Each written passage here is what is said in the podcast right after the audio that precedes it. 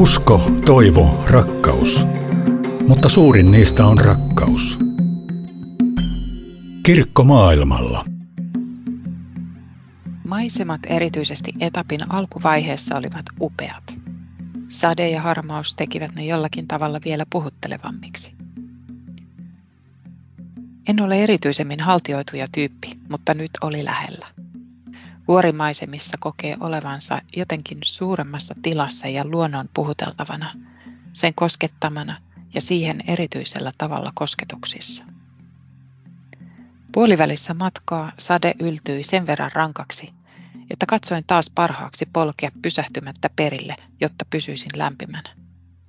Polkiessani elättelin toivetta, että majapaikassani olisi kylpyamme.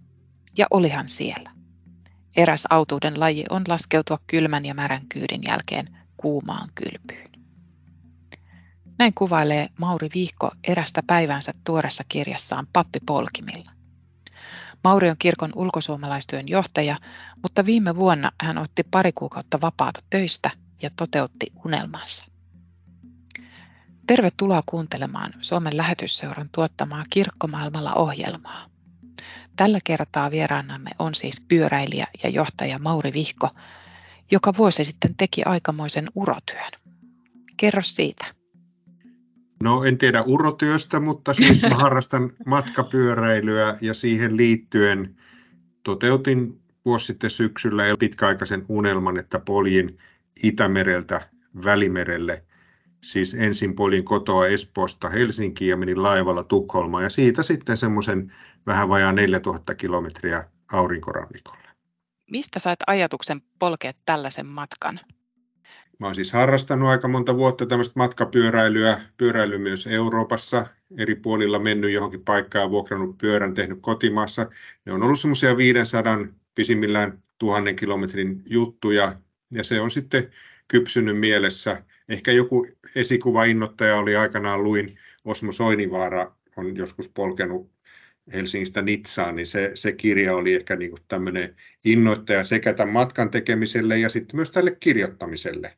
Että siitä matkasta ikään kuin saa enemmän, kun joutuu ikään kuin paneutumaan siihen kokemaansa vähän syvemmin. Joo, tämä on hieno, hieno kirja, joka tosiaan vähän vertautuu siihen Osmo Soinivaara aikanaan kirjoittamaan kirjaan, jossa yhdistyy vähän sellainen niin kuin kulttuurihistoria ja, ja ajankohtaisten suurien kysymysten pohdinta, mutta samalla sellainen hengellinen kirja, jossa kerrot muun muassa käynneistä kirkoissa eri puolilla Eurooppaa. Sä kuvailet tätä matkaa myös pyhiinvaelluksena. Miten sä pidät tällaista pitkää pyörämatkaa pyhiinvaelluksena?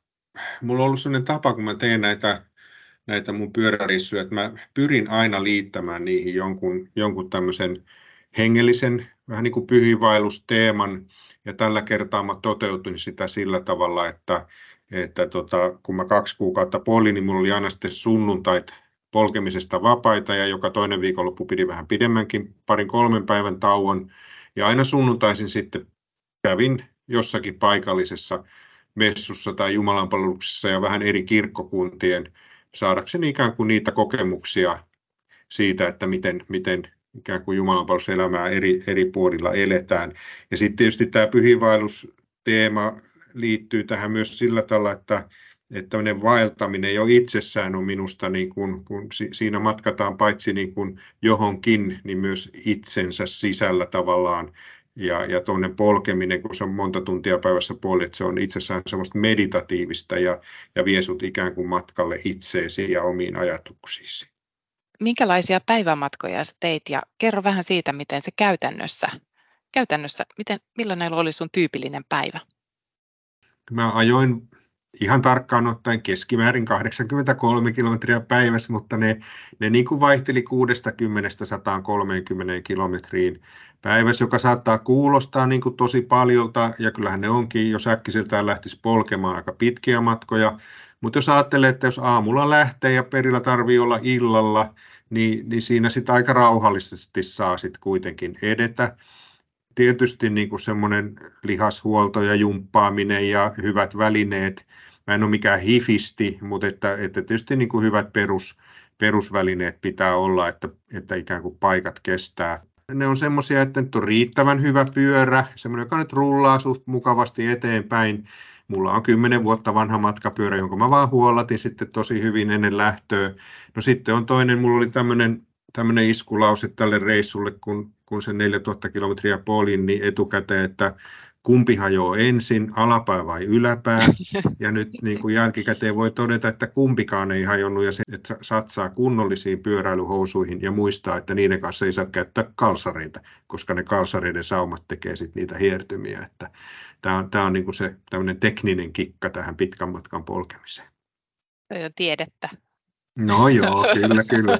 Mutta sanotaan sitten, että sen niin kuin yläpään kestämisen kannalta oleellista oli muun muassa juuri tämä, että, että teki, tuotti sitä tekstiä niin kuin säännöllisesti, että paitsi että mä sunnuntai-aamuisin kävin, kävin sitten kirkossa, niin mä niin kuin ne sunnuntai-päivät ja illat niin kuin pyhitin sitten sille kirjoittamiselle, jonka tuloksena on muun muassa tämä kirja. Kerro, mikä oli sun mielestä matkan huippukohta tai, tai joku niistä? Mä ajattelen sillä tavalla, että että ensinnäkin erilaisten ihmisten kohtaaminen, semmoiset niin spontaanit tapaamiset oli, että oli niin semmoisia joitakin mieleen jääviä, että esimerkiksi tuo Pariisissa, kun menin pesee pyykkiä pesulassa, missä niin kuin itse pesetetään, niin oli tosi hyvät keskustelut Algerias lähtöisen nuoren miehen kanssa ja, ja näistä niin kuin Ranskan, Ranskan maahanmuuttajatilanteista ja, ja eri muslimiryhmien välisistä suhteista. Tai sitten esimerkiksi tuolla tuolla tota Pyreneillä Espanjassa, Paskimaassa, niin semmoisen yhden majapaikan emännän kanssa hänen juutalaisesta nimestänsä nousi niin kuin erittäin hyvät keskustelut sitten ja, ja sen, sen päältä niin kuin pohdinnat, pohdinnat tota, sitten juutalaisuuden historiasta ää, Espanjassa, mikä ei ole ihan helppo, helppo kuvia. Ja, ja sitten, tai, tai tota, niin, ylipäätänsäkin tämä ihmisten kohtaaminen, sitten ehkä sitten siihen itse polkemiseen, niin mun on vaikea nostaa semmoista, että mikä nyt olisi semmoinen ihan huippu-huippu, kun, kun tavallaan niin kuin se koko reissu oli, jokainen päivä oli uusi seikkailu ja, ja, ja, ja niin kuin mahtava kokemus, ja kun mua siunattiin vielä pääosin erittäin hyvillä säillä, että mä sain, sain niin kuin auringonpaisteessa ja myötätuulessa mennä suurimman osan matkaa, niin, niin en, en sillä osaa nyt mitään erityistä yhtä asiaa nostaa sieltä. Siellä oli niin paljon niitä ihania hetkiä. No, onpa hieno kuulla. Mutta matkalla oli varmaan jotain vaikeitakin kohtia tai hankalia paikkoja, niin mitä ne oli?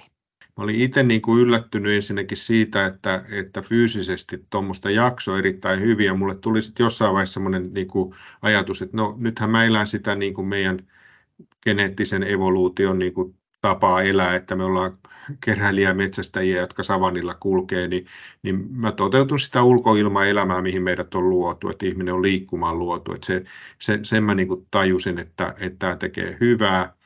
Mutta sitten sit mitään semmoisia esimerkiksi niin kuin pelottavia tilanteita, että mua olisi yritetty ryöstää tai mitään tommosia, tommosia mä en kohdannut. Enkä, enkä oikeastaan kuin yhden sit vaarallisen kaatumisen, että, että tota niin, Pohjois-Espanjassa hyvin semmoisella autiolla alueella, jossa ei myöskään ollut puhelinverkkoa, niin hiekkatiellä alamäessä kyllä menin ihan kunnolla, kunnolla tangon yli nurin. Onni onnettomuudessa oli se, että siitä nyt kuitenkin sit selvittiin, selvittiin niin tuommoisilla nyt haavoilla, mitä tulee, kun sä lennät tangon yli ja tuut käsilles ja, ja ei ole shortsit jalassa, niin olihan mä nyt sitten tietysti piti itteensä paikkailla ja vissiin yksi kylkiluu meni, mutta, mutta mitään semmoista niin kuin vakavaa, oikeasti vakavaa siinä ei käynyt, joskin tietysti, ja kiitos myös kypärän, koska pää siinä iskeytyy väkisin maahan, mutta, mutta tota, niin jälkikäteen sitten tietysti ajattelin, että mä kyllä ehdottomasti halusin tehdä yksin tämän matkan, mä viihdyn itsekseni ja tykkään tehdä näitä retkiä itsekseni, mutta mietin tietysti sen kaatumisen jälkeen, kun se tapahtuu autiolla seudulla, missä ei, jos mulle olisi käynyt jotakin vakavammin, niin miten mä olisin sieltä selvinnyt. Ehkä en sit suosittele tämmöisiä autioilla seuduilla yksin tehtäviä pyöräretkiä, mutta, mutta silti varmaan jatkossakin teen näitä retkiä niin itsekseni. Toi on hurja tilanteita varmasti. Onneksi ei käynyt pahemmin kuitenkaan. Onneksi, onneksi. Mm. Oli varjelusmatkassa. Kyllä. No sä kävit joka sunnuntai kirkossa jossain päin Eurooppaan, niin mikä sulla oli sellainen mielenpainuva kokemus näistä kirkkokäynneistä?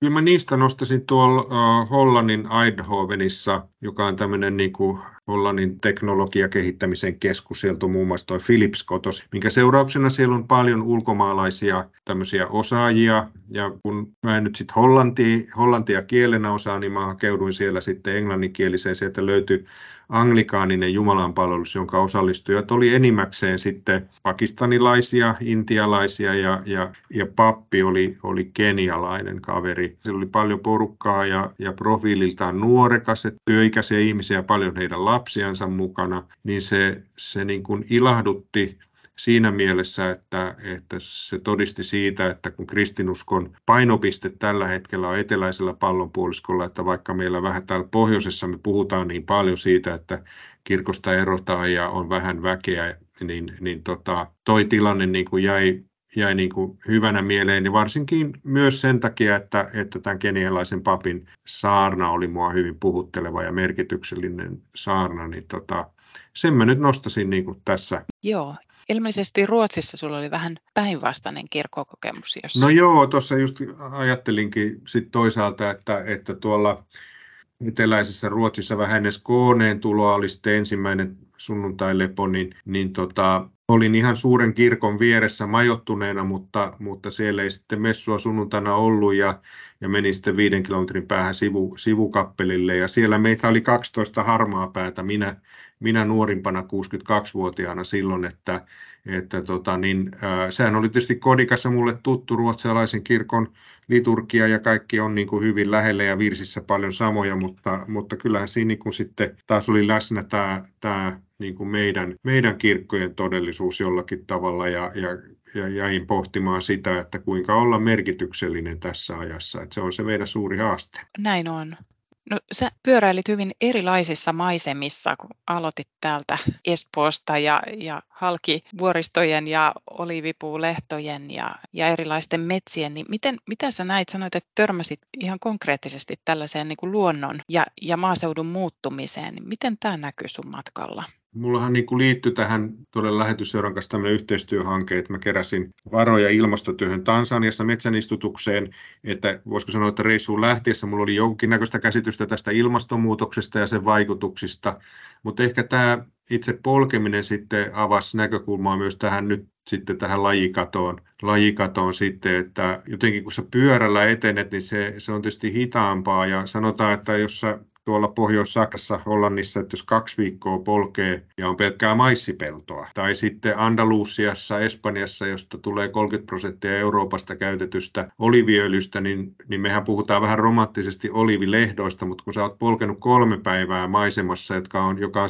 äkkiseltään katsoen kaunista, kumpuilevaa, vähän vuoristoistakin, niin, niin tota, ja vihreää, mutta sitten kun sä ymmärrät siinä polkeisessa, että se on pelkästään olivipuita päivästä toiseen, niin, niin tota, ja ei mitään aluskasvillisuutta, että kaikki aluskasvillisuus on niin kuin auraamalla aurattu pois. Tai sitten semmoinen toista päivää polin tuolla eteläisessä Ranskassa, jossa on kuivattu suo ja istutettu yhtä puulajia riveihin kuin perunat pellossa, niin siinä hitaassa etenemisessä jotenkin, jotenkin niin kuin ymmärtää sen, että tämä luonnon yksipuolistuminen on, on kyllä, ja sen myötä varmasti lajikato, niin, niin siihen havahduin ja, ja, ja se, se jäi jotenkin kyllä puhuttelevana mieleen.